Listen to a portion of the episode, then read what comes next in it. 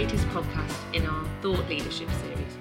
I'm Jennifer Jones, Director of Consultancy at Collingwood, and today I have with me Simon Hanson to discuss the topic of innovation and leadership in a digital age. Simon is a VP and account executive with HPE. Simon is an experienced technology executive with extensive experience of working internationally with some of the largest corporations throughout the globe. He's managed and renewed some of the largest and most complex IT contracts in the industry. He's a business leader that's also been assigned to some very complex and challenging engagements where rapid turnaround has been required on a financial and operational basis. And he believes that his success and that of his teams that he's managed has simply been down to how his people are managed and driven. Businesses are now reacting to the new phase of the digital age, and differentiation with such tight competition requires grasping this digital t- challenge head on and taking the company's most valuable assets, the people, on this key journey of innovation and leadership. Good morning, Simon. Good morning, and thank you for the warm introduction. Firstly, thank you for coming along to talk with us today on innovation and leadership in a digital age. Without wanting to be too punchy straight away, why why should our listeners listen to you on this subject? I believe um, we're at a point where we're facing the largest challenge in business and our personal life since the invention of the computer.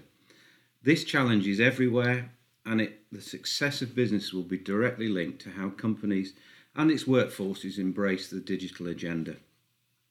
Traditional business models have been pushed to the limit, and players who embrace and drive the new innovative ways of working will be the survivors of the future. And I believe it's all down to how we manage and how we lead our workforce.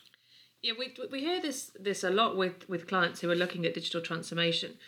You know, we hear a lot about resilience and adaptability and, and how it's critical to, to future growth. In your view, what's what's more important? Is it creating a culture of change or the type of leadership needed to drive through that change? Um, I, I believe creating a culture of change is absolutely key. But to do this, it requires strong leadership that actively promotes and rewards those who embrace and drive new ways of working, which is absolutely required in advancing the digital age. So, in your experience, then, what's what's next in digital? How how can we prepare for it? I think um, if you were to ask 50 CEOs what digital means to them, you'd get different answers. But I think all of them would recognise that we need to grasp new ways of working and implement them quickly. For, for each business, th- this is different, but the disruption is everywhere. Start, and, and I believe that starting from customer engagements at the front end and then moving to the back end in terms of uh, back office systems is, is the right approach and the right way to tackle this. So the challenge is in implementing innovation into business as usual, not creating innovation in the first place. Can, can you give, give me an example of that? Yeah, um, during one of the recent turnarounds that I've recently been involved in, um, the team had an innovation agenda, but weren't able to implement it um, and, and weren't able to take on board the new ways of working. Uh, what, what we did to tackle this was we, we, we approached the top 50 uh, team members across the organisation that we felt were, were pa- capable uh, change agents um, that over a period of time uh, could, could um, generate and drive change within the organisation. So, what we did was we broke down the tasks that were required into smaller, manageable, manageable chunks, brainstormed each one of these individual challenges, and then used the team to create um, and implement the new ways of working on a more practical and local level. The, the newly invigorated change agents then became the disruptors, um, and they were able to um, actively um, and quickly adopt these new ways of working and work with the people that traditionally you would have seen as blockers of change. You, you mentioned disruption there. So how, how is that created and, and sustained, and what, what what's the dangers? Yeah, the, the change agents that I spoke about earlier created and, and drove the disruption. And if, if this is done by trusted individuals, it makes the change much more palatable for the doubters. Communication is obviously key, as without clear objectives that are relevant to an individual or a team, the disruption does not create an environment for positive change. So it's about creating those those clear objectives at the top as well as the disruption. So, in terms of succession and recruitment, then the capability to understand digital and the ability to generate new ideas and disrupt is critical. Is that right? Absolutely. Irrespective of industry, CEOs are primarily focusing on the challenge of managing exponential change, particularly digital change. So realizing that in terms of the people that they're recruit, recruiting is is really important. Our research indicated that the only way to deal with this is to build innovation into a company's DNA. Would would you agree with this? And if so, what's been your experience in in leading this type of change? I, can, I absolutely agree. Um, and successful companies of the future will not see this challenge as a new as a new project or a new activity, but a basic ingredient for survival. It's therefore imperative that the seniors put into place correct focus on leadership and motivate their workforce with an innovation engine that constantly reinvents itself. The only constant, however, should be that change will be never ending. So, how would you do that? I mean, we get involved with clients where we look at the cultural agenda on the back of, of digital change. You know, creating this innovative leadership which motivates others to do the same is, is often part of that. How, how would you go about it? For me, I believe it's all about leadership. Um, and, and in that, defining the destination with the key players, developing the journey down to a level of what it means for each individual or a team, and then ensuring that the complete workforce understands what is required of them. This then needs clear and precise measurement combined with a communication strategy that ensures everyone, individu- everyone individually understands the progress and what part each of one of them play. Without a workforce pulling with the same direction, failure will happen. It's also key that if directional change is required whilst already on this journey, that the whole organisation needs to be flexible enough to change direction partway through the journey and, and therefore recognise that disruption through the journey and disruption during the journey may well be the right thing to do. And do you plan that at the stage of you planning that the the digital strategy and how it's going to come about, or is that something that's ad hoc as you go through? I think, to be honest, keeping in mind of the destination that you want to get to mm-hmm. is absolutely key.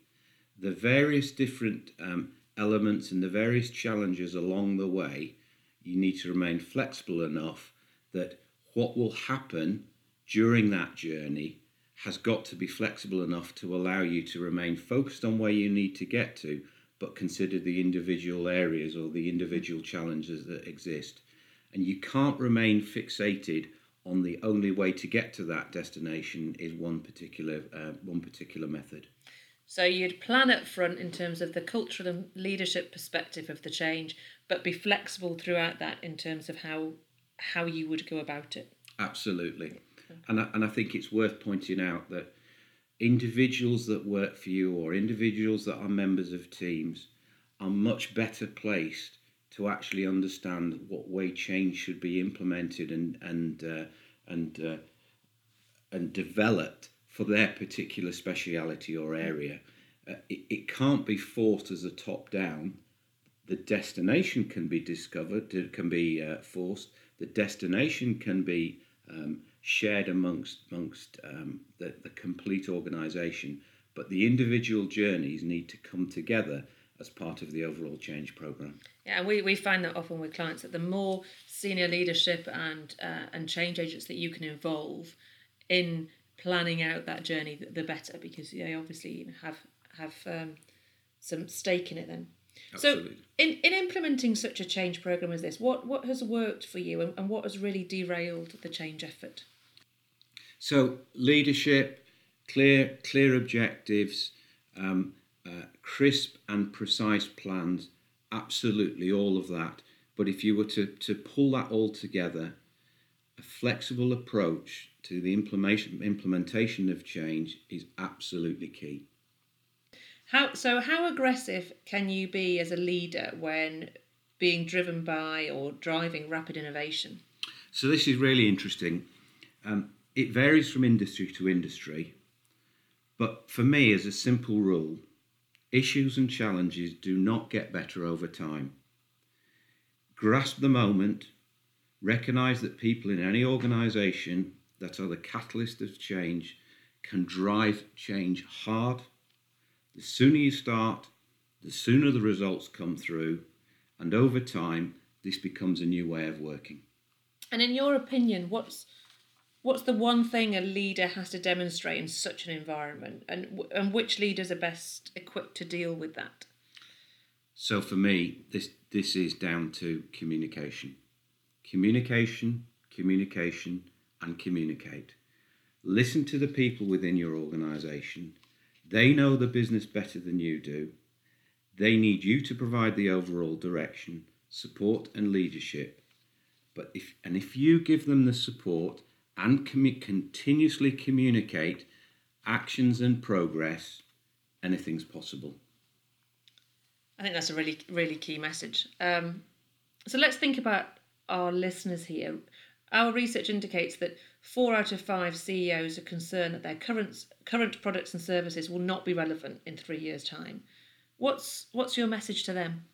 I believe they're absolutely right to be concerned and worried about this. In my opinion, uh, the seniors don't always give innov- the, the innovation agenda the focus and the investment that it needs. Innovation isn't an excuse for cutting cost. It needs to be an enabler for growth and it needs to be part of people's DNA and part of people's day job. So, in your opinion, then, is this an executive role, a chief innovation officer, or is it a collective responsibility of those in charge? It absolutely has to be collective and it needs to be driven throughout the organisation. Uh, it can't be seen as a part time activity that can be done outside of the normal, normal day. It has to become part of the DNA of the company, top down, bottom up, and it has to be understood by the complete workforce. Each person needs to know what part they play, how they are doing, and what still needs to be done. So, a similar skill set to, to leadership. Absolutely. So, just um, one uh, area sometimes that, that clients mention is that geographical location can make a difference in terms of innovation and leadership. What's what's your view on that? It, it does, but I don't see it as a as, as a major problem. Um, you need to have the right mix of skills and experience for a successful team. That needs to be up and down an organisation. What what absolutely is key is that individuals and teams understand what is required of them. From a leadership perspective, we absolutely need to be sure that we understand how the motivation works for them as an individual and therefore culturally how they're driven. And this can be done throughout the globe with subtleties in, t- in terms of understanding local ways of working, but actually, um, at the end of the day, clear direction, understanding where we're taking an organisation or where we're taking a challenge or how we're implementing a set of new processes should be the same in terms of, of the actual destination. The local subtleties always need to be understood. So, a global approach. Absolutely. Thank you very much, Simon. Some really key messages there that I'm sure everyone would, would find really interesting. Um, I hope you've all enjoyed listening to our podcast. Please listen again for, uh, soon for further insights and thought leadership. But for now, from Simon and I, goodbye. Goodbye.